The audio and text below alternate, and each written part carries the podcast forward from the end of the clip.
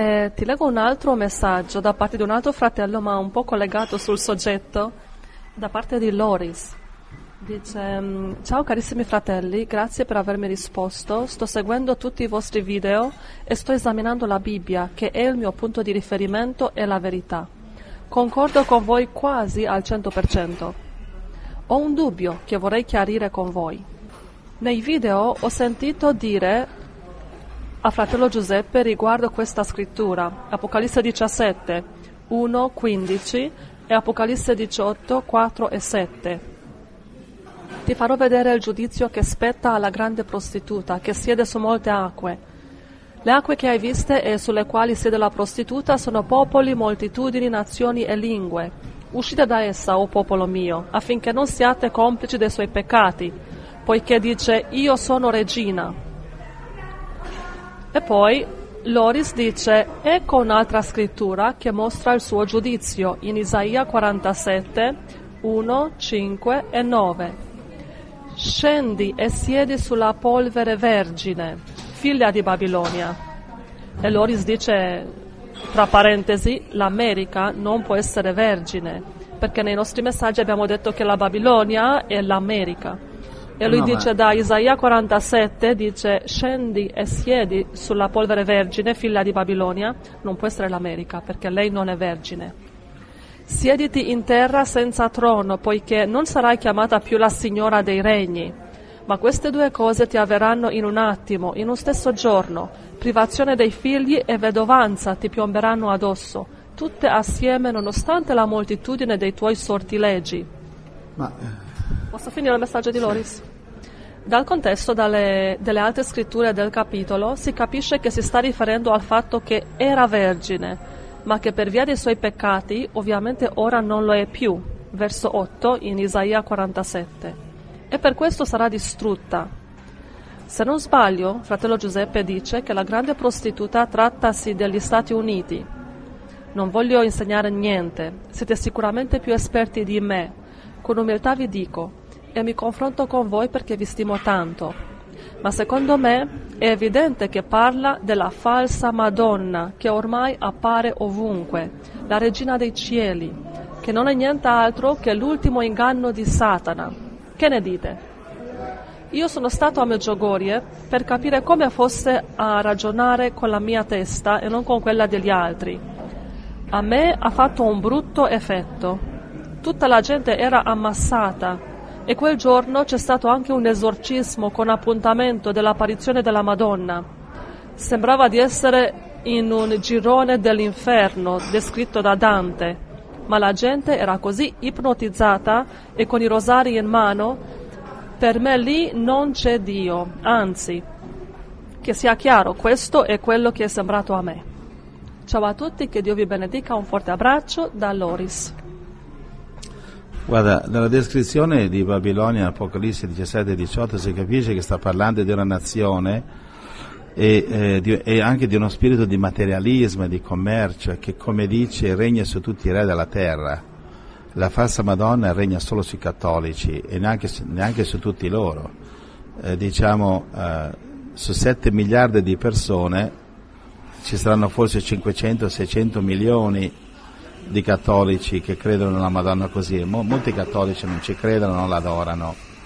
Sul restante 6 miliardi e mezzo di persone nel mondo, cioè indù, atei, omosessuali, eh, comunisti, cinesi, buddisti, quindi eh, loro non adorano la Madonna, quindi non c'è riscontro con la tua interpretazione. E sono convinto che eh, sta parlando dell'America, Non- la Madonna n- non sta regnando su nessuno, solamente su alcuni cattolici che l'adorano, ma neanche tanto. Non ho le, le statistiche quanti cattolici venerano la Madonna, non, non tantissimi. Perché molti cattolici conosco, sì, ok, c'è la statua lì della Madonna, c'è il cadavere nella tomba del vescovo imbalsamato, eccetera, ma e loro vanno in chiesa e c'è- prendono la comunione e lì vedono Gesù. Quindi il diavolo si è infiltrato nelle chiese cattoliche con le madonne, le statue, eccetera, ma non è che sta imbrogliando troppi, capito? E ci sono- Secondo me la stragrande maggioranza dei cattolici, eh, insomma, tollerano la Madonna perché quel prete là che la predica eh, i papi mettono la Chiesa nelle mani della Madonna e per questo che la Chiesa sta crollando. E però loro, il vero cattolico, è, diciamo, il suo centro è la comunione che vede Gesù in quella.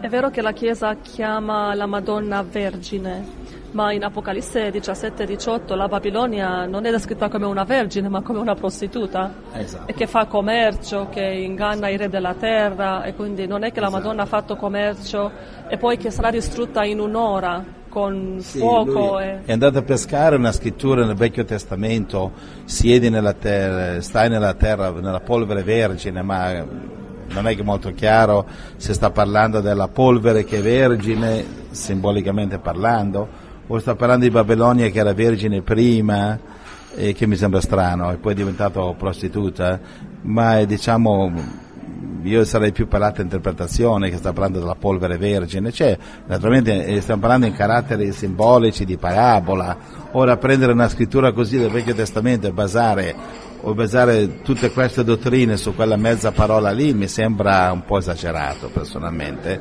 E Apocalisse 17 eh, Babilonia è chiamata la madre delle prostitute, quindi non mi sembra che era mai stata, mai stata vergine prima, va bene? Ok. Allora, la Babilonia deve essere un uh, luogo fisico che può essere distrutto fisicamente perché è così che è profetizzato, non può essere un spirito mm, qualsiasi perché quelli non possono essere distrutti col fuoco in un'ora. Mm, sì, sì, ma poi è molto specifico anche, dice in te non si sentiranno più le, il, il, um, il, suono dei flauti, dei strumenti musicali, e tutti quelli che avevano delle navi mercanti si sono arricchiti e troppo nei dettagli per, non, per dire che non è una nazione. E poi in un'ora sarà distrutta e le, tutti quelli che eh, i capitani delle navi che sono sulle navi vedono il tuo fumo del tormento, se ne stanno lontani per paura del tormento, cioè è troppo chiaro che eh, sta parlando di Apocalisse 17 12 dove dice che i dieci, le dieci nazioni europee guidate dall'anticristo bruceranno la, la, prostituta, l'America col fuoco, cioè un attacco eh, atomico di sorpresa. E poi quelli che andavano in America con le navi a fare commercio bloccano le navi perché vedono che l'America, tutta l'America è stata distrutta da un attacco atomico di sorpresa che è profetizzato nella Bibbia.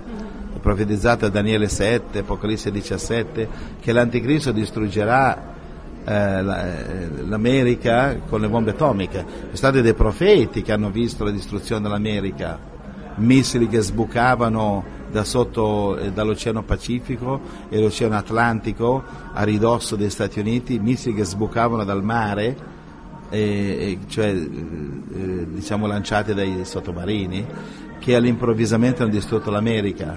Come mai l'America non è riuscita a difendersi? Perché in Apocalisse 16, al suo, al, quando viene versata la settima coppa e c'è un grande terremoto, e la grande città, Babilonia, l'America, è divisa in tre parti, dice.